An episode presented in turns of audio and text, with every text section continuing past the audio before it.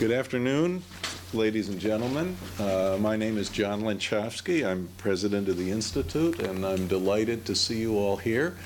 Uh, We have the great honor of uh, receiving today uh, Sir Anthony Seldon uh, as our speaker, Uh, and uh, his remarks will be preceded by um, a little video that we're going to show about the, about uh, the University of Buckingham, where he is serving as the Vice Chancellor. Um, Sir Anthony is a leading contemporary historian, uh, educator, commentator, and political author in Great Britain. He was the master of Wellington College, one of uh, Britain's leading independent schools until 1950, uh, excuse me, 2015. He is the author and or editor of over 40 books on uh, contemporary history, politics, and education. Um, he is really one of the leading historians of the uh, modern prime ministership uh, in the UK. He was the co-founder and first director of the Center for Contemporary British History, is the co-founder of Action for Happiness, and is the honorary historical advisor to number 10 Downing Street. His uh, many other activities include being on the First World War Centenary Cultural, um, uh, is it commission, is that right? The, the, the, excuse me? Council. Okay, the, uh, He is a governor of the Ro- Royal Shakespeare Company. He was knighted in uh, 2014 for his extraordinary services to education and modern political history. We are delighted to have him here, and his presence here has very much to do with the possibility of the Institute of World Politics uh, and uh, embarking upon a collaborative relationship with the University of Buckingham.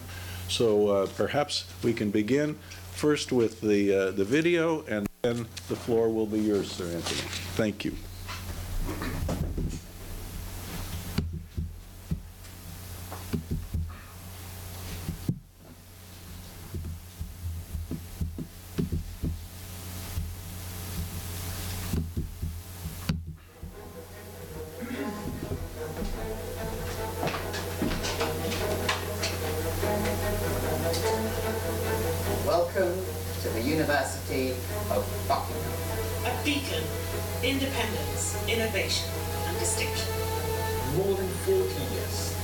Outstanding teaching. First place in the Times Teaching Awards. First, teaching ratios. First place in the National Student Survey. As we launched the campaign for free thinking. To grow the world's finest, small, innovative, independent university.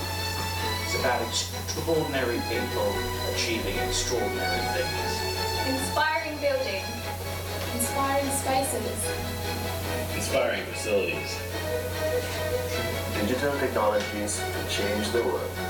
Students not only studying but also running their own businesses. And running countries. Protecting freedoms by teaching respect for the rule of law. Looking at the past to understand the future. Experience Britain's only independent medical school, where we begin and end with the patient Inspiring the next generation of teachers and school leaders. Making our world safer by looking for threats to our security and to our way of life. Creating sporting leaders where the mind is as important as the body. A sense of family. 来自十九个国家的学生们，Together, let's ensure that the University of Buckingham remains astonishing. Extraordinary. And refreshingly original for the next 100 years. Join us at the University of Buckingham.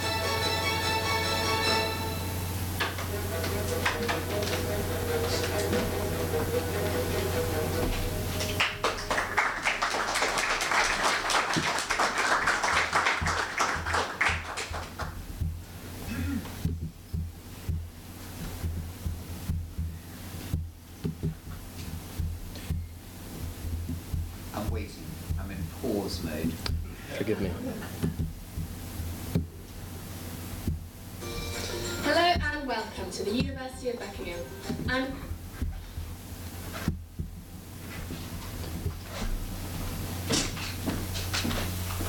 Okay, so uh, can I just say what a great honour it is to be at the Institute of World Politics, and uh, we are very proud to have our relationship with it at the University of Buckingham. And uh, the University of Buckingham, as you all know, is seated in the front row here, especially for you. Um, and uh, but see me at the end, please, because you're late. Um, and uh, is the only uh, university in Britain that Margaret Thatcher was personally associated with. Uh, she was our chancellor in the um, 1990s, and she helped found the university. She nurtured it, and we are about to create the Thatcher School of Governance in London. Um, all we need is uh, 20 million uh, dollars to make that happen. Uh, and by the time I finish talking to you in um, 45 minutes, I expect that figure to be doubled.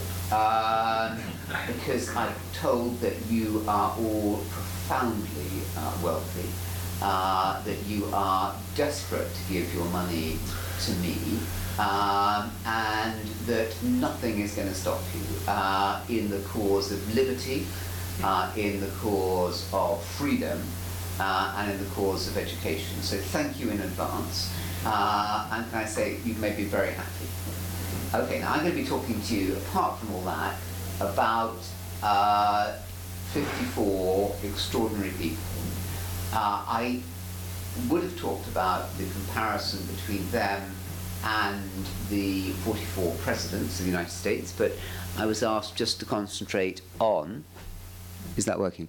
Um, I was asked just to concentrate just on the uh, British Prime Minister. So I think what we'll do, I have about 150 slides here, so that means that we've got a lot of slides to get through, and you will want to look very, very carefully because when the test comes at the end, you, they could be on any one of these, all right? So you're going to have to be looking very, no, at the screen here, very, very carefully. Come in. Uh, yeah, thank you very much. So we're going to go through this. Can we actually have these lights off so that uh, I think that's great. I'd take those ones off there. Yep. Okay. So um, are you all sitting comfortably? I have. Before we do that, uh, is that do I have one of those one of those wonderful gadgets that means, well, am I just going to press that um, like that one there? No. Yes. Yes, sir. That's it. Okay. So there you are, in search of the uh, Prime Minister. Well, that's a pretty stupid uh, title, isn't it? Because uh, they, in fact, live at Downing Street. So, um, so that's the end of the talk. Thank you very much indeed. Any questions? Uh, we have actually found the Prime Minister. Um, and um, so that's me. And um, it's 54 characters. So, so I am uh, also the historian of Downing Street, and um, so I'm writing a new book, and uh, next year about it, I wrote, I've written a couple of books about Downing Street, and I have written the inside. Uh, stories of the last four prime ministers uh, John Major, who very few people have heard of, Tony Blair, uh, Gordon Brown, and um, David Cameron. So, um, and we're going to go through them, um, and we're going to go through them in the right direction rather than the wrong direction. Good. Uh, marvellous. So, in order of appearance, they are, I'm going to go through this very quickly. He was the first Prime Minister, and uh, name was uh, Robert Walpole. He was also the longest serving. Uh, he created the office of Prime Minister, uh, and he, you could all ask, well, why did we need a uh, head of government when we had in Britain a head of state? And the big, biggest single reason why Robert Walpole appeared is that after the glorious revolution of 1688, uh, the, uh, there were a series of uh, monarchs who came in, particularly the Hanoverians from the early 18th century, who lived, as their name would imply, at Hanover. Uh, in what is now Germany, and they didn't speak English, and that was a great handicap communicating uh, with the British. It's pretty hard communicating with the British at the best of times, but if you don't understand the language, it's even harder. So uh, there needed, therefore, to emerge somebody who would be able to communicate well with people, and the idea came up of a uh, Prime Minister. He was also the first to move into Downing Street, number 10. We're going to see pictures of it in a moment. So he is someone I definitely want you to, um, to, to, to, to, bear in mind. Robert uh, Walpole. Uh, the next weekend passed by very quickly. Uh, you'll see that, I mean, in contrast to the first four uh, presidents, who we could talk about a great deal, I have to say that uh, these figures pale into insignificance. None of them are very distinguished. Might be distinguished looking, but they weren't particularly distinguished in character. Um, Bute, um, there's going to be one coming along here who I'll just pause. Pitt the Elder, uh, one of the rare uh, Bush, uh, one of the rare father-son um, uh, combinations uh, as Bush. So here we have Pitt the Elder, Earl of Chatham, really after Walpole the first prominent figure. Um, as was this man here, uh, Lord North, best known for only one factor, uh, the complete disaster of losing uh, the 13 colonies, uh, and I don't know what happened to them. Um, uh, and, you know, but clearly it was a seriously regressive uh, move for the history of civilization. Uh, and there you can see him gazing, gazing into the middle distance.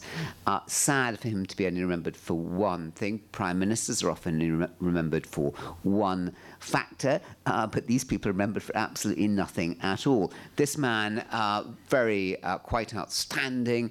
Uh, Pitt the Younger, the son naturally of uh, Pitt the Elder, became Prime Minister aged 23. Uh, was advised that uh, by his doctor that to cure his perpetual problem of headaches that he should take uh, a bottle of port a day. Uh, when he found that, that the headaches didn't go away, they went up, and, and by the time that he was uh, 30, he was taking three bottles of port a day. I mean, I mean, not not we, all uh, make up stories about drink, uh, but this was uh, exactly what happened. Uh, an astonishingly effective man, as you can see there, was uh, Prime Minister at the time of the French Revolution uh, and uh, coping with the early Napoleonic Wars. This uh, chiefly significant because was the one prime minister out of 54 to be assassinated in contrast to the four out of 44 American presidents to be assassinated. So uh, there is a 2% chance you're British Prime Minister, you won't make it to the end, but there is a um, 10% chance if you're an American president. Uh, the next person here was uh, very significant because he was Prime Minister at the end of the Napoleonic Wars and at a time of liberalisation of, of the country. Um, this man here, Duke of Wellington, was the uh, rare example in Britain of a general who, very unusual in Britain to have a military figure who then goes on to become head of government. Um, this is the one man who managed to achieve that. Uh, he was a remarkably fine general and a remarkably atrocious prime minister. Um, and um, Earl Grey was in, ch- was in, in, charge at the time of what we call the Great Reform Act of 1832. Obviously, some of you will know this very well, which was the first big liberalisation of the suffrage, the extension of, of the suffrage, and the gradual progress of Britain towards a democracy. There were further acts in 1867, 1884, 1918, and 1928. Um, uh, Melbourne uh, was the prime minister who inducted uh, the Queen, the new Queen Victoria, uh, amorously fell in love with her and thought that she was quite incapable of reading government dispatches. So he said that he would start writing a letter to her about what happened in cabinet because it would distress her tender female mind if she was to read any bureaucratic account. I mean, obviously absurdly patronizing. Uh, and that, that technique then of the prime minister writing a letter to the monarch was the only record that Britain had of cabinet. Cabinet, obviously, in Britain, far more important than the cabinet in the United States. Uh, was the only record that we had of cabinet meetings until 1916, the 9th of uh, uh, December 1916, when the Cabinet Office was set up in Britain at the darkest point of the uh, First World War to provide a, a proper series of agendas, cabinet minutes, follow ups, and I've just written a book about that event, uh, which is being launched at Downing Street next Friday, which is the 9th of uh, December 2016, on the 100th anniversary of the birth of modern British government. Uh, another big anniversary, obviously, coming up is the uh, birthday on the 30th of November of Winston Churchill. So, uh, Peel, uh, the Prime Minister who split the Conservative Party, Tory party or Conservative Party. This was the time of the emergence of the Conservative Party. No sooner had it emerged and it split. And the current split over Europe is the biggest split in the Conservative Party since uh, the split then, and that was over the Corn Laws. And again, unsurprisingly, it was an issue that was both in domestic, it was both international and domestic, with both international and domestic implications, as uh, the whole EU issue has for those poor traumatized Brits today. Um, Russell was the Prime Minister at the time of the Crimean War. Uh, Derby extended the franchise. Palmerston was the great Foreign Secretary Prime Minister. Uh, Disraeli was uh, very close to the uh, Prime Minister, was the person who made the Conservative Party much more of a social reforming party. Um, and um, then this man here was the giant of the, uh, the, the, the, figure closest to Lincoln in the 19th century, uh, Gladstone, four times Prime Minister. Uh, he was the great ultra um, reactionary conservative. Uh, Salisbury and Rosebery was possibly the worst. I'm going to come on to that. Balfour uh, was Salisbury's uh, nephew, which was his only qualification for taking over office. Uh, Campbell Bannerman was uh, useless. Asquith uh, was the prime minister who took Britain into the First World War and uh, was heavily distracted during cabinet meetings because he was writing uh, letters to the woman he was infatuated with, who was his uh, daughter's best friend, called Venetia Stanley. Uh, lost his son on the Somme, Raymond. Uh, this is the man who took Britain into the war, the first genuinely working class um, uh, prime minister, fearsomely uh, successful, at the same time as, uh, uh, as Woodrow Wilson, the first British prime minister to meet a president face to face. Uh, Bonar Law was known as the unknown prime minister, not without reason. And uh, Baldwin uh, was the giant of the interwar years, the closest to uh, Roosevelt. Um, he was the man who who presided, although on the conservative side, he presided over the unification of the country after the traumas of the First World War, the general strike in Britain, the first uh, general strike. Uh, he was the prime minister who helped make the Labour Party into a democratic rather than a revolutionary force. Uh, Ramsay MacDonald was the first ever Labour Prime Minister in British history. Neville Chamberlain, the man who took Britain into war. Winston Churchill, who came back, notice, in 1951 when Truman was uh, president and then Eisenhower. Clement Attlee was the great Labour Prime Minister after the war, uh, who introduced the welfare state. And uh, Macmillan uh, was the Prime Minister at the same time as Kennedy. Uh, Douglas-Home was, uh, in fact, Prime Minister when Kennedy was assassinated. It was the first action that happened to him after he took over. Harold Wilson was the contemporary of L.B. Johnson, resisted British involvement in the Vietnam War. Edward Heath was the man who took Britain into Europe. Jim Callaghan was the man who presided over the disastrous 1970s for Britain. Margaret Thatcher, uh, we know, Chancellor, best known for being Chancellor of the University of Buckingham. She was also Prime Minister of Great Britain. John Major, looking startled, he spent most the best part of his six and a half years as Prime Minister, quite startled. Tony Blair, the man who promised so much. Gordon Brown, the, the man who promised so little and, and didn't disappoint. Um, uh, David Cameron, um, and there we are, and Theresa May. uh, who is the surprising Prime Minister. We didn't expect her to be Prime Minister, but in fact, she is turning out to be surprisingly successful. Do ask me questions. So that's just a kind of romp. Uh, and, and then what actually happens to them? Well, um, uh, this is just quite fun. I'll just go through these quickly. Um, uh, we don't have uh, presidential uh, libraries and, and, and final resting, great final resting places uh, for our prime ministers. Why? Because they are only heads of government; they're not heads of state, and the the monarchs uh, have uh, have their own great ceremonies. they do have uh, unfortunate habit of exploding in Windsor Abbey as their um, as their bodies uh, swell inside their coffins, which is one of the things, unfortunate things that happens. But prime ministers doesn't happen. That's the that's the death of uh, Pitt uh, the Elder. Uh, this is where uh, Walpole lived. You can see why many of them thought that Number 10 Downing Street was quite a seedy, seedy place. Westminster Abbey is where most of the prime ministers are buried. Um, uh, since Bonar Law, they've been cremated. Uh, that is uh, Disraeli's uh, final resting place. Uh, that there is Salisbury, uh, the great patrician prime minister, Asquith in Oxford. He, um, that there, Lloyd George, very beautiful. Uh, Ramsay MacDonald, the first Labour prime minister. That's Churchill's very uneventful stone at Bladon, just outside, um, just outside Blenheim which is just outside Oxford, and Macmillan, um, Wilson. I remember, I remember taking our children to see Wilson there. I, was, I talked to, I talked to um, just after I take them there on the Isles of Scilly, which is just off the coast of Cornwall.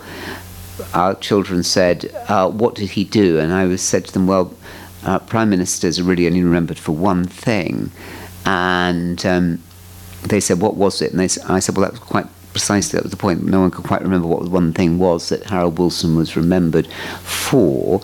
And I saw David Cameron just after it, and I was just chatting to him about summer holidays.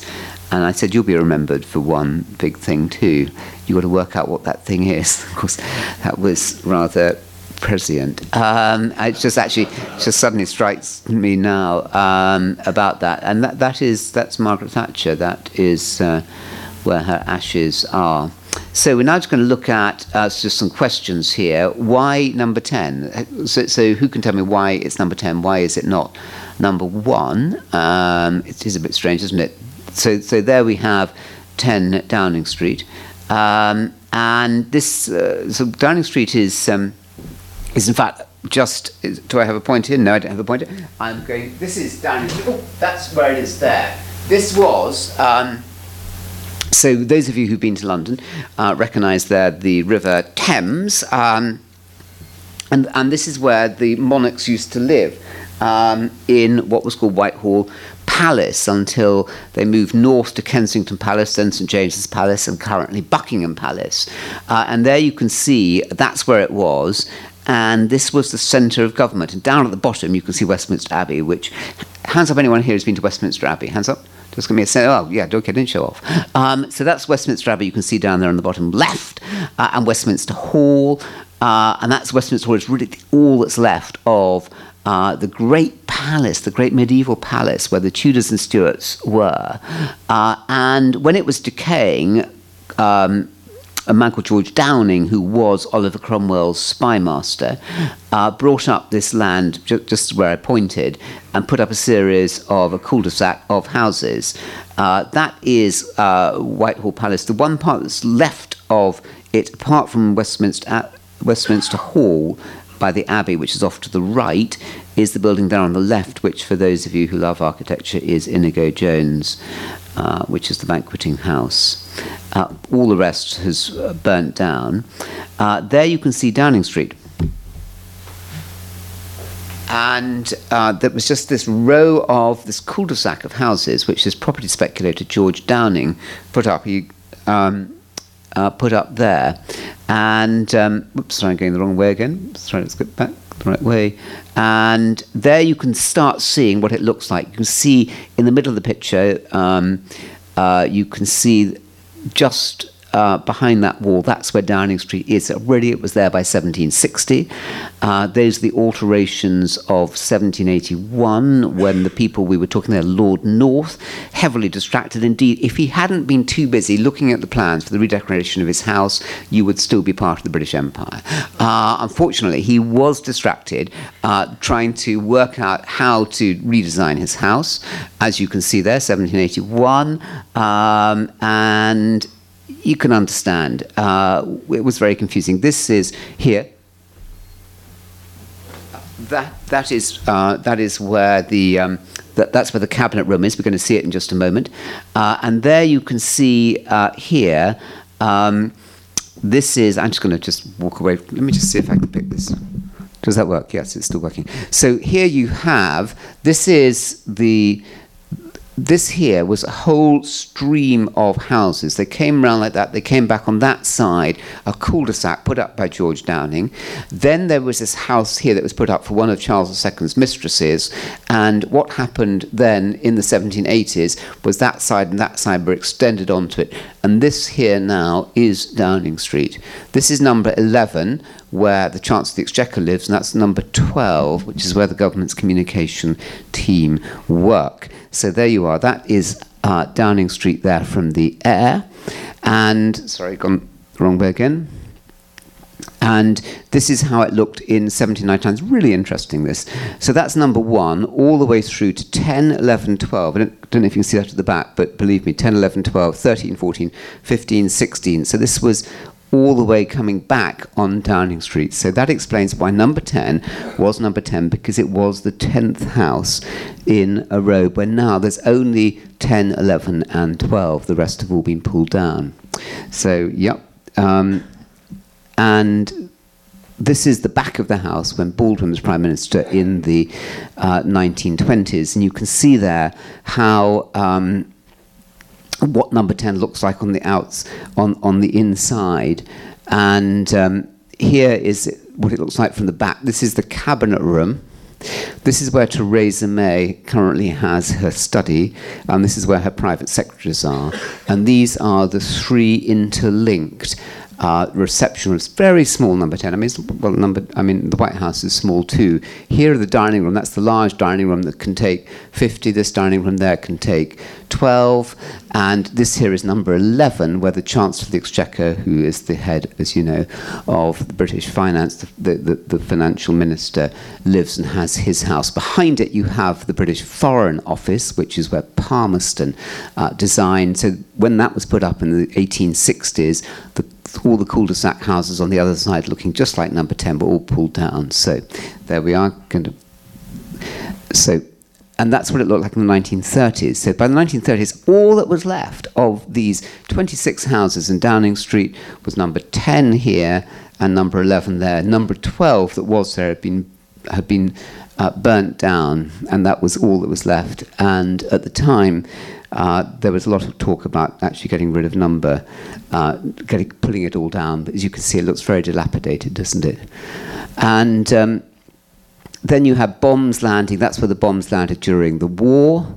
Um, and um, very nearly destroyed the, the uh, number, t- number 10 altogether, very nearly killed Winston Churchill, had a premonition that the bombs were going to land and kill um, him and his staff, and he told everyone to come down to the cabinet war rooms that some of you might know about down below. And about 10 minutes later, a bomb landed that was number A, this bomb there. Um, that was uh, one of the premonitions that he had. Uh, and that's the result of the, of the war damage. Look at the picture there hanging down of Walpole in the background and the ceiling.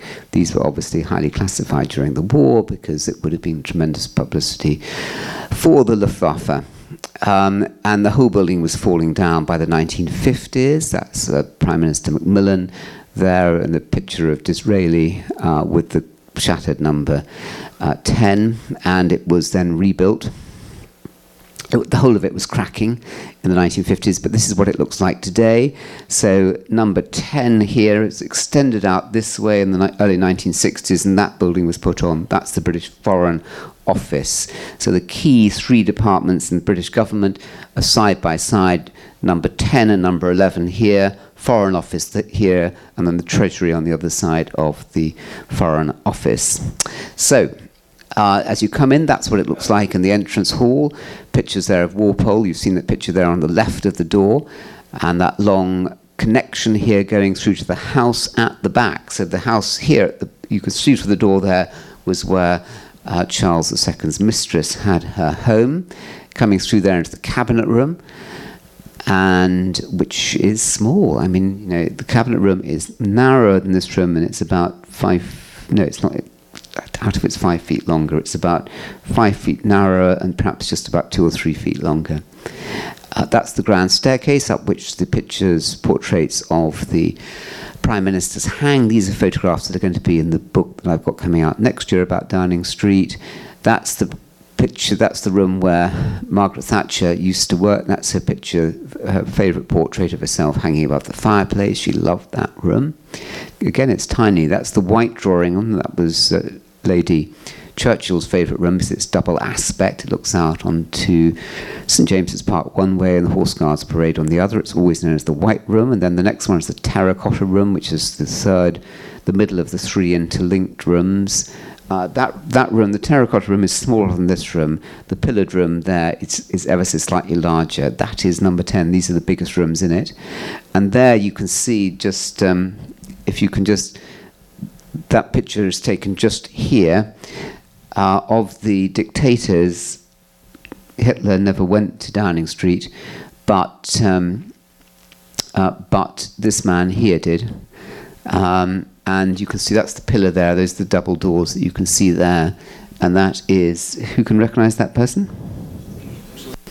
Benito Mussolini, and uh, there you have uh, the British Prime Minister at the time, Andrew Bonar Law, sitting on Mussolini's right, our left, and looking as if he hasn't a clue about what's going on. Um, this is the state drawing room when uh, the president comes over. This is where he will have, he regularly has dinner. The gardens, again, uh, at Downing Street, used for uh, entertaining. So let's move on now to question number two. Is it one job or many?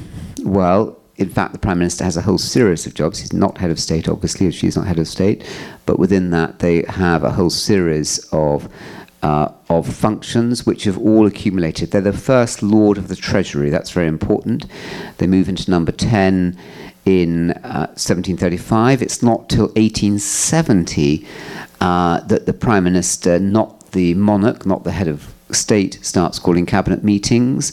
It's not the pri- word prime minister is only used in 1878. Before that, they were known as the first minister. And um, first pri- prime minister's questions that you obviously will all have seen. Uh, what happens there? 1881. That was important because then they started answering questions about the whole of government. N- Not till 1904, just over 100 years ago, did the Prime Minister acquire the right, rather than the monarch, to dismiss ministers. And 2001, only 15 years ago, for the first time in British history, were the powers listed. They still remain vague. Do remember that Britain doesn't have a single document written constitution. It just has a whole plethora of different statutes and constitutions uh, and, and documents. These are the roles, the 10 adaptations the 10 adaptations for the Prime Minister the decline of the monarchy, the rise of cabinet, the decline of empire, the rise of elections and political parties, decline of the House of Lords, the rise of the media and public opinion polls, the decline of the Foreign Office and Treasury, um, increasing in power, the rise of number 10 staff that effectively becomes an executive office of the president, and they've had to adapt themselves to uh, an enormous rise of technology and to the rise of the European Union and subsequently the fall. So that's uh, the jobs of the Prime Minister. They are the financial manager, they manage cabinet, they manage their parties, they manage the monarch, they manage the security of the nation. They look after MI5, MI6, and GCHQ, which collectively are the tripartite intelligence agencies of the United Kingdom. They manage both diplomacy, they manage trade, they manage public image, they manage the integrity, the territorial integrity and sovereignty of the UK. Uh, you need to be, to be a successful Prime Minister, not many are that successful, clarity, courage, tenacity, firm nerves, thick skin, decisiveness, ruthlessness, luck, oratory, ability to understand material quickly, a quick grasp of others, and quick processing skills. There have been um, five Liberal Prime Ministers, six Labour, 16 Whig, and 26 Conservatives of the total of 54. So, question number three What makes a successful Prime Minister? The, we'll concentrate just on the higher order numbers. Lloyd George, the man who uh, presided over the winning of the First World War, Attlee created the welfare state. Disraeli introduced social policy, extended the franchise in the 19th century. You needed to have social policy with the factories in the conditions that they were. Margaret Thatcher, only coming at number six, Prime Minister at the time of great liberalisation of the British economy and the putting of trade unions back in their place and restoration of Britain's uh, status on the international stage, beginning with the Falklands War in 1982 and finishing with all the Cold War manoeuvrings with the end of the uh, coming down of the Berlin Wall in her penultimate year in power. Robert Peel, creator of the modern Tory party, unifier of the nation. Walpole, the man who created the office of First Minister or Prime Minister. Gladstone, the great uh, giant of the whole 19th century. William Pitt the Younger, the man who was the first, that strongest he consolidated the, the, the, national finances in Britain, the greatest uh, financier the country's ever had, and Winston Churchill, the man who saved the country in the darkest days of the Second World War. Uh, now, there are many contenders here. Um, these were absolute shockers because no one knows who they are.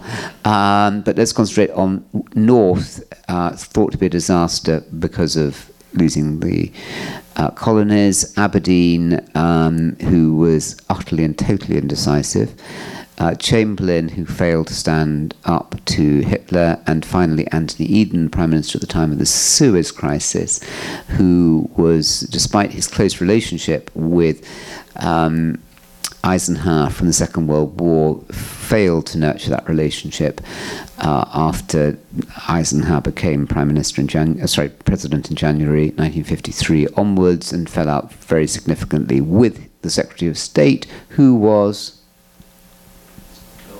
John Foster Dulles, and indeed with Allen Dulles, his brother. So. Um, then, how might we explain? You know, why do some fail and others do? Well, if you want to be successful, you have to be there for a long time. Remember, too obvious to state, but in Britain there's no fixed term for our head of government, unlike the president, indeed, unlike presidents in most countries. Um, so the longer you're there, the second longest serving is Pitt at 18 years, Liverpool 14. So to be there for a long time certainly helps a great deal. Thatcher was nearly made 12 years. Blair incredibly over 10 years, Palmerston 9. If you're there for a short time, you're really not going to be. These are, these people are, as you can see, I mean, they're now just down to days. Uh, you're not going to make uh, that kind of impact. To have the right importance, the, to be the right, educated at the right place is obviously important. Eton, uh, 21, um, uh, which means that almost half the British Prime Ministers just went to just one uh, public school. I mean, that is pretty extraordinary, isn't it? Uh, half of them went to Oxford and a, a, nearly a third to Cambridge. So you can see the importance of not just being the right social class, but having the right education. Uh, however, um, numbers didn't go to university at all.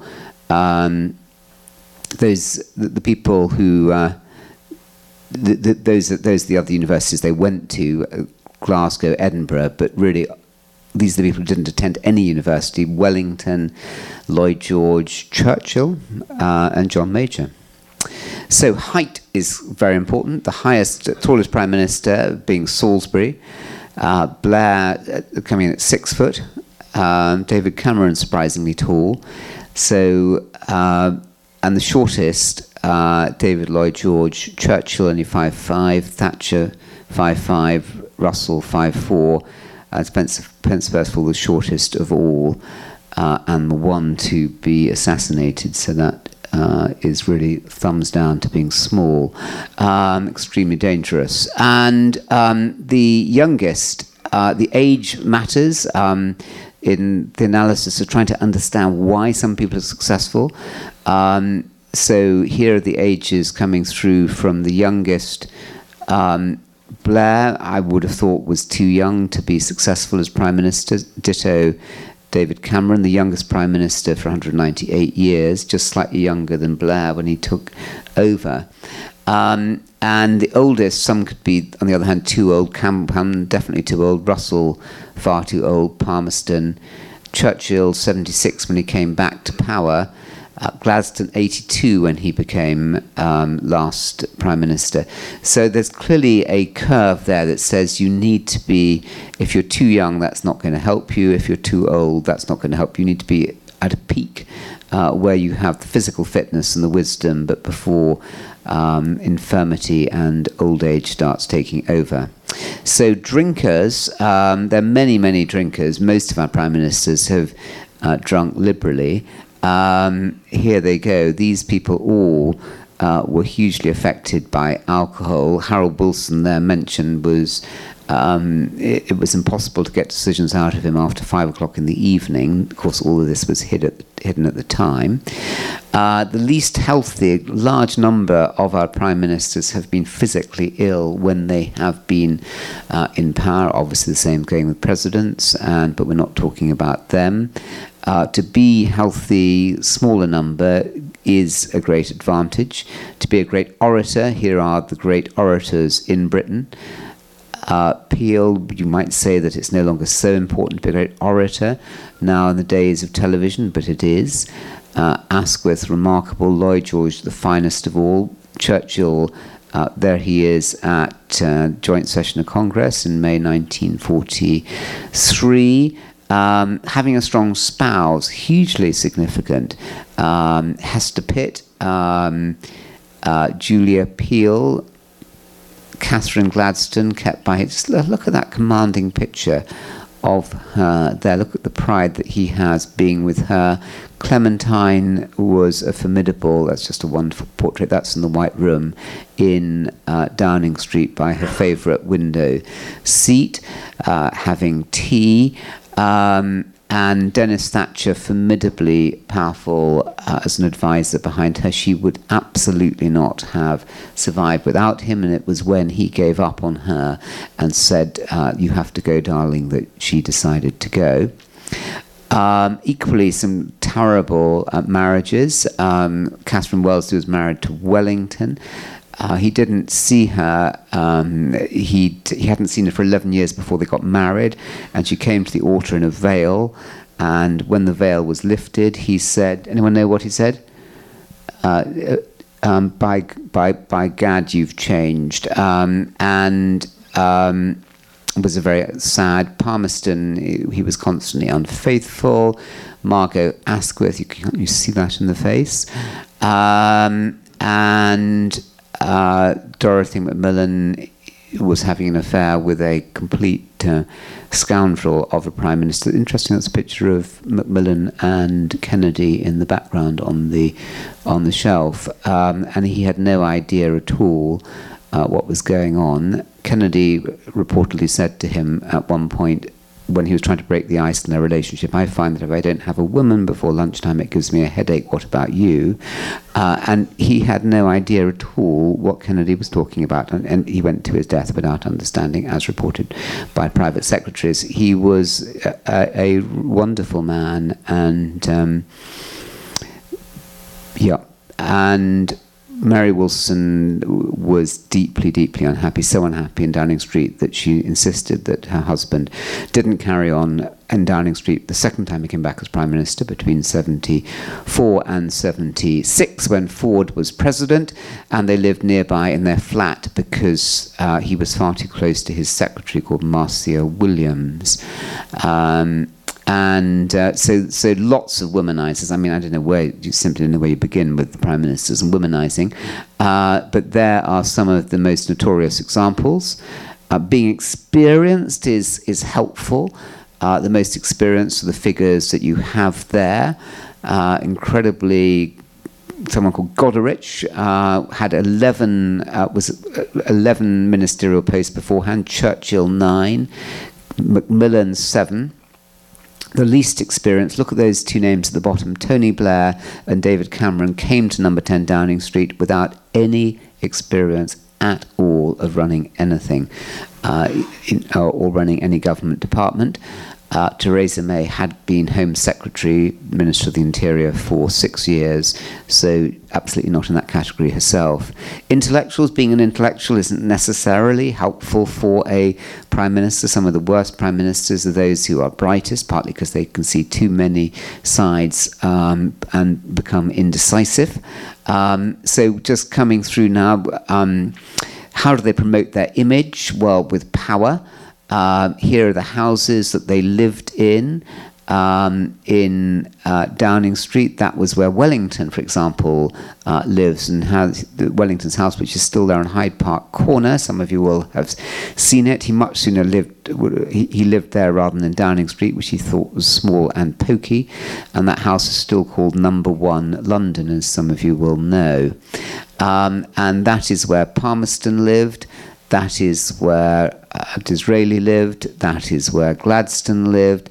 That is where Salisbury lived. Uh, that is the house because in the 20th century it became clear that you no longer had aristocrats with their own private estates and homes. So in 1911, uh, Lord Lee of Fareham bequeathed that to the nation, and that is where just about every American president has been for um, quiet country conversations with the Prime Minister. It's about 40 miles out away from Downing Street. Called Chequers. That's Churchill, nevertheless, uh, had his own house in Chartwell in Kent, well worth a visit, and that's where Mary Wilson insisted that uh, Harold Wilson and she lived in the final term in power. Question number five, we're getting there. Technology changing. Um, we study technology far too little when we're studying prime ministers and the way they communicate, ditto presidents. So letters were the first way of communication. 1869, the first cross channel um, telegraph systems. Then the teleprinter from the eight telephone from the coming through communication systems, email, 1980s, mobile phones, and then just coming through here on the way that they transported themselves, the mobile phone technology coming through there from the uh, left, and of course that has a huge impact on the way that now we record prime ministers' uh, minutes and communications, because much that the Theresa May and David Cameron before her uh, they're communicating on the bottom right device, uh, and no notes whatsoever are kept and records are kept of those conversations. That is uh, Wellington coming into number 10 on his horse called Copenhagen, sedan chairs. That there you can see Gladstone. That that's a wonderful propaganda photograph, just of the ordinary figure there. There's the prime minister there taking a carriage and omnibus, just like any ordinary uh, person. He is the person in the black, uh, in in the black top hat. Uh, trains are coming through there. That's the first Prime Minister on a train. That's the Underground Line. That's, in fact, you can still see that railway station uh, there, which is uh, near Baker Street. Uh, the car, that's um, Balfour, the first car to arrive at number 10 Downing Street, was in 1902. Ocean Liner, that's 1945. That is Churchill uh, coming across to New York. Battleships, that's Churchill in 1943 aircraft, that's the first prime minister to uh, use an aircraft. This here is the figure uh, of Neville Chamberlain. Who has just come back from seeing Hitler, and he's echoing the words of Disraeli on his return from the Congress of Vienna uh, and saying that we're going to have peace in our time, which of course is exactly what happened. Um, jet aircraft, that's the first that's arriving at Idlewild, um, and that is. Uh, um, Macmillan again, 1962, first use of a prime minister in a jet aircraft, first use there of a um, prime minister uh, in a helicopter. Look how happy he looks, um, completely serenely confident um, and relaxed. Uh, you, as you can see him there, the threats to the prime minister are under constant threat. Uh, the Gordon riots at Downing Street there in the background, uh, the riots that very nearly unsettled the uh, Prime Minister at the same time as the war was happening over here. Uh, that is Perceval being shot. Uh, the Cato conspiracy was the attempt to try and wipe out the entire cabinet in 1820, a time of high radicalism in the early 19th century. Uh, Robert Peel, there, that's the trial of a figure there who tried to assassinate him, uh, assassinated his right hand man instead. There he is, he was hung. Uh, that's the attempt to try and kill Lloyd George in the First World War. It was called the Pear Street Conspiracy because the house was raided. Uh, the poison that was used smelt of um, of uh, pear drops that's Winston Churchill, who had many, many constant attempts on his life. The man on Churchill's left in the double breasted pinstripe suit is his security guard. That is the underground bunkers used in 1949 in the event of a nuclear war. Um, Alec Douglas-Home uh, was kidnapped, people arrived to kidnap him during the 1964 general election. But the most exciting thing that happened to him, there were a group of students.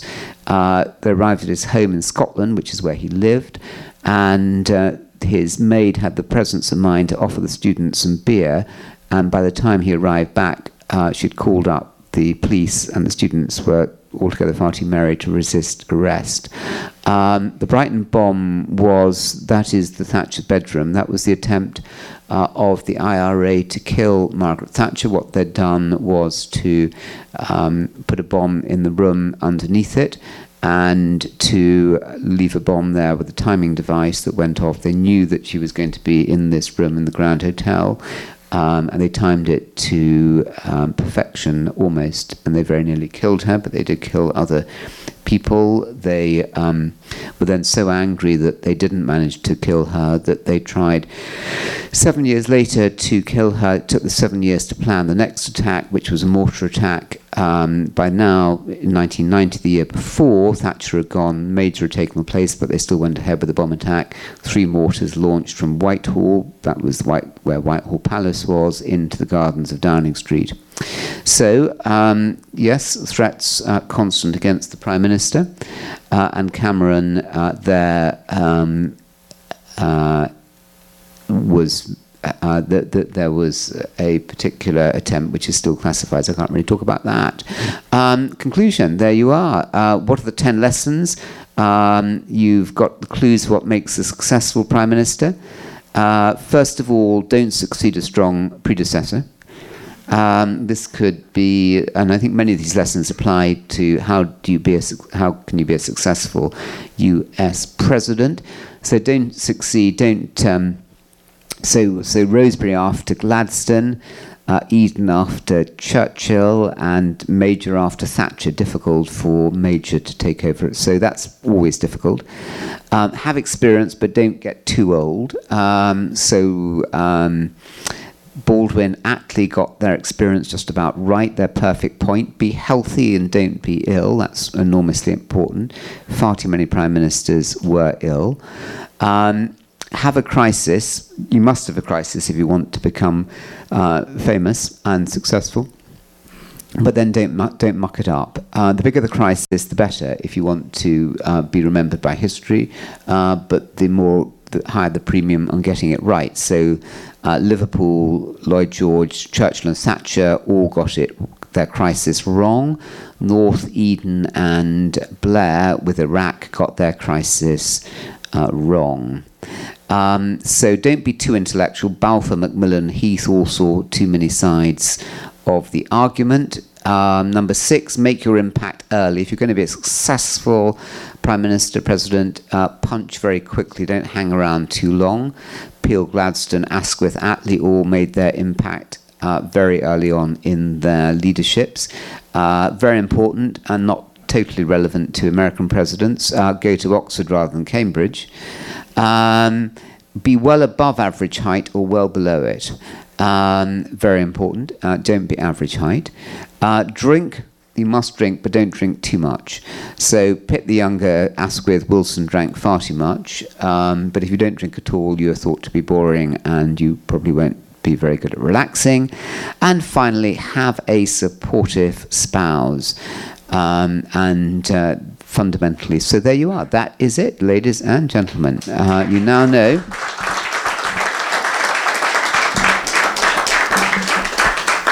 How that works. I hope that's taught you just a little bit more. And let's just take any question. That was that was a um, you were marvelous. Then we got through 180 slides.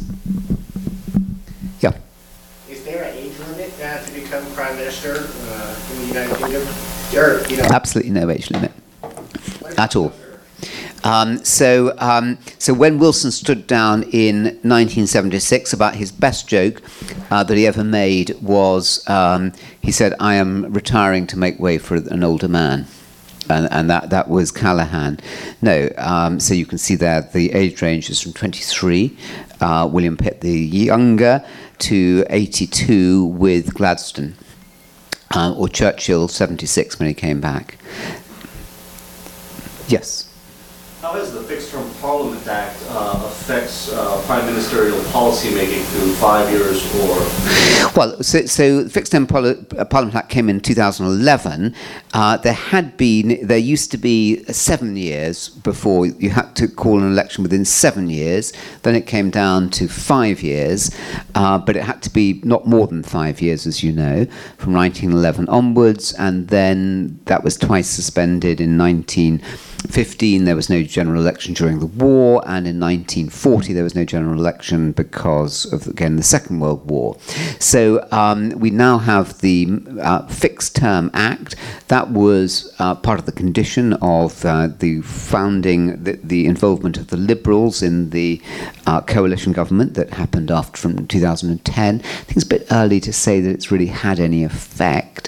Uh, many prime ministers want to run on for the full five years anyway. I mean, I think it's quite possible that Theresa May would have called a general election if she didn't have that act now, uh, because Labour are obviously in such disarray. Uh, with Jeremy Corbyn, who is a um, far too far out to the left and thinks that Fidel Castro was a remarkably fine, humane leader. Um, uh, if you look at what he's been saying about the death of Fidel Castro, uh, so this would be a, a, very good time for her to call it. In some ways, for Theresa May, things will only get worse from this point onwards. They tend to get worse uh, as prime ministers before they then get better again.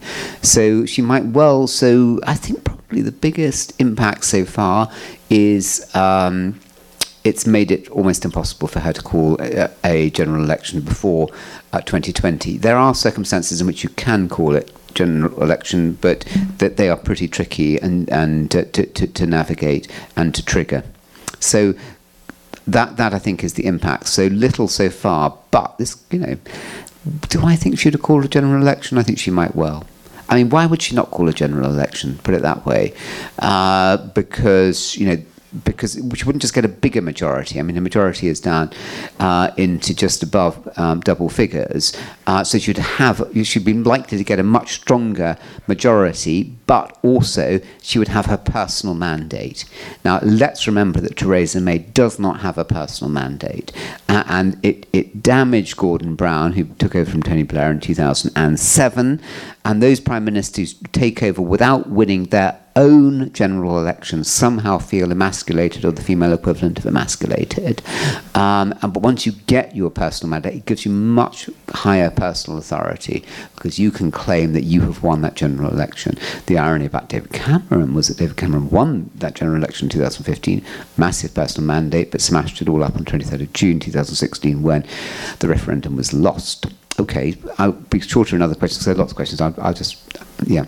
Yeah, sure. Uh, of two questions, but first, you have lots of lists, but what informal norms would you highlight pertaining to the role of prime minister? What, what, what, what?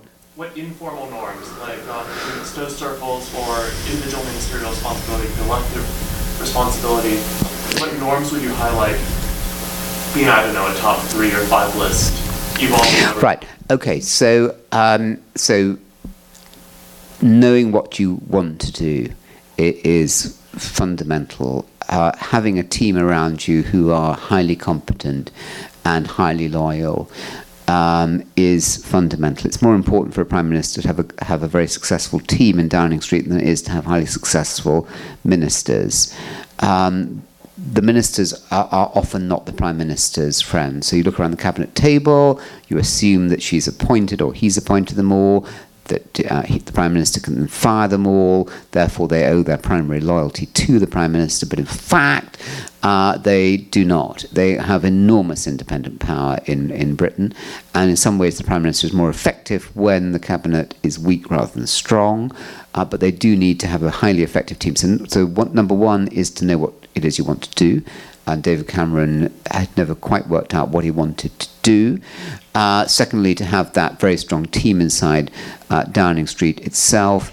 Uh, and thirdly, to um, uh, to be able to uh, to have the credibility of the nation. When the prime minister has credibility, they're taken seriously and respect. This is what Theresa May has at the moment. Um, and she has that she is thought to be a credible figure, partly because she dwarfs all the other figures round her. Boris Johnson, uh, who is uh, foreign secretary, who's not seen rightly or wrongly to be a serious figure. He was fine as mayor of London because you know to play the fool was was you know appropriate and, and, and winning and, and, and fun, but as foreign secretary, absolutely not. So I mean, those would be some of the informal characteristics around the success of the prime minister, which is and I give you a much longer answer because it's what I study all the time, and I think thinking all the time, what is it that, that you know, why are some people successful and others aren't? So I hinted at them there. That's more information. We can come back. Do do ask me more, and I can download lots of things. But I just want to get through questions. One here, yeah. My question's on poetic license. Yeah. Um, recently, we saw the audience, uh, Peter Morgan's play, uh, Yeah. Queen's relationship with Yeah. the prime ministers. I don't know to what degree it was speculation, but No, it's pretty accurate. Pretty accurate. it seemed to me that her favourite prime minister, based upon the play, was a person who you didn't really think too highly of, which was Harold Wilson. Is that correct? No, no, it wasn't correct. Um, I mean, she liked Harold Wilson because Harold Wilson was a great flatterer and uh, was very good with uh, women and, and impressed women. And um, the the Queen is is not unsusceptible to flattery. Um, and to to um, be careful what I'm saying here. So, uh, but um, the relationship with the monarch is is important in a way. But the monarch is. Um, we were talking about this last night at uh, at dinner in New York, and I was asking, you know, with such a highly polarized presidential election race, wh- who is defining what it means to be uh, American? You know, what does America mean in 2016? In, in Britain, uh, we have the monarch. We have uh, so during highly polarized events like the Scottish referendum, which would be the equivalent of um, uh, of California and, in fact the whole of the west of the country um, voting to secede from uh, the Union. Um, the, it was the monarch who was the unifying force uh, during leaving the European Union. Again, the monarch is the unifying force. I mean, for goodness sake, she was there during the Blitz. Uh, we've all seen the pictures of, of Margaret Thatcher. I mean, sorry, of, of Mrs. Thatcher. Uh, sorry, of uh, of Queen Elizabeth II. She is the most famous face in the world, and even when she dies, and she will at some point, that sense of the monarchy and everything that represents is is the unifying force. So So it's important for the Prime Minister to be seen to be close to and admiring of the royal family, which is precisely why Jeremy Corbyn has lost credibility as the Labour leader because he's seen to uh, be disrespectful of the monarch, but also disrespectful of the traditions of the nation. So, for in Britain, we've just had the November the 11th, very, very significant day in Britain, Armistice Day, uh, the ending of, the, uh, of Remembrance Sunday, uh, the day of, of, national memorial and grieving about the loss of, of, of soldiers in, in world wars and again, he simply can't relate to that. So you need to be, to gain this credibility, which is such an important factor for the uh, Prime Minister, you need to be able to be seen to be in tune with the monarch, the royal family, the, the history of the nation, to be respecting the things that matter to the nation. Um, and that's important. I don't quite know what the equivalents are in the United States. So I was talking yesterday about, you know, what's stopping uh, the, the breakup of uh, the United States. Now, we're seriously imagining that in the end of the 21st century, the United States will still have 50 states in it. Anyway, moving on. Yep. Was uh, Winston Churchill the only prime minister who was also a prolific author? No, Disraeli wrote novels um, and uh, was uh, a successful novelist. Many of them have written their own memoirs. Some would say they are works of fiction, so that they, um, uh, uh, they uh, almost all of them have written. Uh, memoirs. Macmillan was the publishing. Is Macmillan the publishing known as the publisher here? Was a writer himself, and and from the publishing family. So Others of them have written, um, Balfour wrote a, a, famous philosophical text called In Praise of Philosophical Doubt. Um, but Churchill, I mean, Churchill won the Nobel Prize um, and turned up, unlike Bob Dylan, um, to, to, to, collect it. And um, so, uh, uh, but was also a very fine painter. I mean, I think Churchill would probably be the greatest soul, the, the, the most rounded, uh, of all those figures and was there at a high point. If we look at the special relationship, which is 100 years old, I was talk talking about this earlier, it's 100 years old next year. I would date it to uh, 1917 and the entry, the very symbolically enormously important factor, which I don't think the country has fully woken up to here, the involvement in the uh, First World War as the beginning then of that commitment to, uh, even though isolationism followed for 20 years after, but the reckoning uh, that uh, America needed to be involved with Europe and particularly Britain. So there have been five high points and five low points in the special relationship. Churchill there at the, uh, the obvious high point, uh, and the personal chemistry with the president being all important. You're not, you, know, you don't get any high points when you don't have that chemistry, and the low points happen when there's zero chemistry, such as between Harold Wilson and L.B. Johnson uh, Zero or, or, Nixon and Heath. Um, it just doesn't work. You, there needs to be personal chemistry. Okay, so Churchill, yes, biggest writer, yes. Question here. Um, there was a film way back uh, called The Queen. The Queen, yeah, lovely film. Is that true? Yes, it was true. I mean, it, it was beautifully done. It was Helen Mirren, wasn't it? Help me there. Was it Helen Mirren? Yeah. Um, and it was, I mean, that was a very traumatic time in Britain. But, and, and that was the time of the greatest danger for Queen Elizabeth II. Uh, I mean, she is much revered, but she doesn't come across as a, as a warm person. That's the one part of her arsenal of gifts that she doesn't seem that you would, that she, she, uh, she's not lovable you know, there's something about the Queen which is deeply that you respect very much, but you but people find it harder to to, to, to feel love towards her. And but Diana, in contrast, uh, epitomized love and, and, and aroused the heart support of the nation. And when after that uh, death in Paris um, at the end of August 1997, um, you, uh, she died uh, with uh, Dodi Fayed. She, um, uh, it, it, was then a terrible moment for the nation because the nation identified with the, with the heart of Diana rather than with the intellect and the, the, the, the, rigor of Queen Elizabeth II. And for, there was a perilous week, and Tony Blair, who was a master of improvisation, uh, came up with that line uh, about the people's princess and spoke very beautifully and memorably in Westminster Abbey. Um, and seemed together to, to capture the spirit. And then the Queen uh, was persuaded to come down from Balmoral and to be there with Harry and Will. Uh, and uh, and so, so, yes, it brilliantly caught it, and and and you know, that was that was the moment of greatest peril, I think, in the reign of the Queen since 1952, when her father died in the spring of 1952, and she was in Kenya and flew straight back, um, and that was George VI, and apart from that, she's pretty much got it right, and and the reasons why she got it wrong, and the film didn't really put, put, portray the reasons and what she was thinking about at that time and what would be appropriate for her.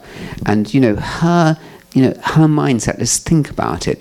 You know she you know, she was very affected by her grandfather who was her grandfather it was george v who was prime minister sorry who was monarch during the first world war. And very very traditional uh, as you would know and her father the wonderful george vi who had the stammer was that film shown over here the king's speech um, you know, she she has quite an austere, um, unchummy style, and she's adapted and, and, and since and, and, and become. You know, she's learnt. So yes. Um, uh, I'd never. We underestimate the importance of the royal family and the head of state. And I mean, look now. Look at look at look at Trump. I mean, you know, the head of government in Britain hasn't managed to appeal to Trump, and what's all the great hope in Britain that the head of state has invited uh, the president elect to come over to uh, the UK, and there have been lots of pictures of what, what he's going to experience at, at Windsor Castle and at um, Buckingham Palace and St James's Palace. I mean, huge power. Uh, we underestimate. Political scientists hardly factor in at all uh, the importance of the head of state in Britain, and when they do, it's in a snide kind of way. But I mean, what could be more graphic to illustrate the power of the monarch than the overture to Trump and the response from Trump that he didn't give to the prime minister? Yep, question there. You mentioned the spouses. Maybe regarding comparing to the, the informal influence of first ladies in the U.S can you can you talk about the influence of the spouses or? Yeah, uh, but but just so we know, just so that because nothing's worse than when people uh, keep going. So, shall we talk for five minutes more and and then end there? Does that seem about right? Yeah, uh, so, so, if I talk for five, five minutes more, and, and then you'll know. And, and then I'll just take those questions, uh, and I will stop at, um, at or before 5 2. Ooh, uh, so the spouse in Britain has no formal role. Uh, it's therefore different to the first uh, lady. Um, and indeed, until Norma Major married to John Major, there was no even secretary, I mean, for her. And she'd have to answer her own correspondence. And um, so the importance is less. Uh, their own speaking engagement timetable, uh, less formally appearing beside the, their um, uh, husband and speaking. It, it's much more behind the scenes. It's the emotional support. It, it's the heavy emotional toll that this job takes of that figure and therefore the compensating support emotionally that the spouse gives, including looking after the family, which again widens emotional base support for the figure in the limelight, the Prime Minister. So it's a different, so when I list that as a factor, I'm saying this is important not for their political weight. Very, very unusual for the Prime Minister's spouse to speak. Dennis Thatcher never spoke. Philip May, who is the Prime Minister's uh, wife, currently never speaks. Just neither does Angela Merkel's husband, as we know.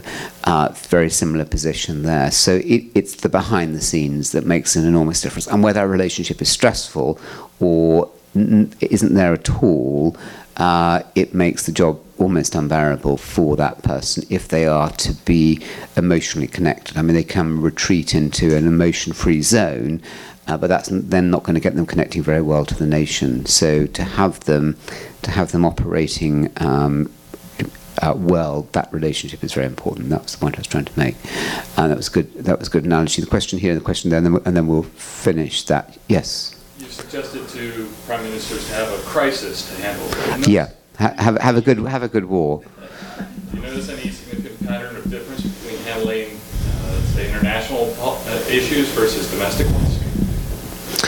Um, well, just tell me a little bit more what you are looking for in that question. I'll try and answer it. Like, for instance, uh, say, secession of Scotland would be a much more domestic Yes, that, that would have, that would have gone down badly. Yeah, I mean he was very worried uh, that night, and um, he was very worried for a few days before it, and he started talking about Lord North and comparing the loss of Scotland to uh, Lord North uh, and the colonies, and um, so uh, you, unfortunately the success in that vote, 55 45% in the referendum in September 2014, didn't really, it wasn't really seen as a lift for him because, uh, but, but if you have a domestic crisis, something that disturbs the nation, a huge economic crisis, um, or a um, uh, natural disaster, uh, or a war, this provides an opportunity for the Prime Minister to, ha- to show real leadership. It's quite hard to really make your mark as a uh, leader, as a Prime Minister, unless you have really been tested at a moment of grave crisis. Some Prime Ministers then try to get that same energy and focus and spotlight on them by then, uh, by um, uh, taking risks and, and, doing unnecessary things by introducing a whole series of policies, uh, which in fact the nation doesn't need, uh, which then end up being rejected. So. Um, for Churchill, uh, most interesting, just make a quick point about him, Churchill was not as successful prime minister. There's a, very famous book written by a man called Robert Rhodes James called Churchill: A Study in Failure, and, and the book finishes in 1939. His career had been of spectacularly unsuccessful. Uh, he was famously associated uh, with the figure behind the Gallipoli, the Dardanelles uh, campaign in 1915, for example, and, and as Chancellor of the Exchequer between 1924 and 1929. He was responsible for the return to the gold standard. In 1925, he was um, far too aggressive and abrasive during the general strike in 1926. He was on the wrong side of arguments in 1927. He was wrong side of arguments over India in the 1930s. Um, and so, and yet there was a war. Uh, and his his talents were supremely uh, suited to uh, fighting that uh, that war. Uh, not the least his power of oratory, his ability to inspire the nation, um, and and to work with people. And though they often disagreed with him, principally his uh, chief of the Imperial General Staff, his head of the army called Alan Brooke, um, as his diaries reveal, there was still an enormous respect for him. He was an extraordinary person, uh, and he picked extraordinary people too. So. Uh, yes, um, so having a having a crisis and, and getting it right, not getting it wrong, like Blair with Iraq, uh, or Eden with Suez. Uh, they were two wars that were precipitated by the Prime Minister, uh, or Chamberlain misreading. I mean, one can understand why Chamberlain misread Hitler, um, why he, the nation didn't want only 20 years after it lost 900,000 people in the. Um, First World War to go through another war. One can understand why he was reserved and trying to hold peace, but still it was a spectacular misreading of uh, Adolf Hitler and his plans. It should have been much more evident what he was trying to be doing. Yep, question. Yes, sir. Um, among the P5 leaders of the world, the Prime Minister does not have a military aide to carry around with the nuclear codes. Mm. Could you explain how the nuclear deterrent works in the UK system of cabinet government and how the command and control works from the PM down? Yeah. Um, so uh, they, uh, the Britain has been uh, since it exploded its uh, first. Um, uh, atomic weapon in the Montebello Islands in October 1962, 1952, and its uh, first thermonuclear bomb in 1957. Britain has uh, had these uh, systems and Polaris and Trident, and uh, the Prime Minister carries around the codes with them. And one of the first acts that they um, experience after they enter Downing Street happened to Theresa May as they're drawn into the cabinet room and the cabinet secretary, who's the head of the civil service, the head's official in Britain, uh, presents them uh, with the choice that they can write their letter of last resort, which are the letters that go to the submarine commanders, and saying in the event of the um, uh, of a nuclear war, uh, this is my decision to you about whether or not you're going to fire the nuclear weapons, and nobody knows at all. It's it is the closest guarded, guarded secret in Britain about what the Prime Minister's right to those submarine commanders. So that is the letter of last resort. Uh, even the existence of the letters of last resort was a um, closely guarded secret. I talk about it in a book I've got out next week on the Cabinet Office, but others have talked about it before. Uh, that's the moment that it really is, is the dawning realization of them about their own particular power. Yes? Are those letters sealed until the time in which they need to be? Yes. They are. So the commander doesn't know until. Uh, Yeah, but I can uniquely reveal for the first time in history uh, what the various prime ministers since um, Anthony Eden have, have written. I could tell you that, but I don't know, so I can't. Um, but I have. Um, but I thank you very, very much indeed, and it's been very nice indeed to talk to you.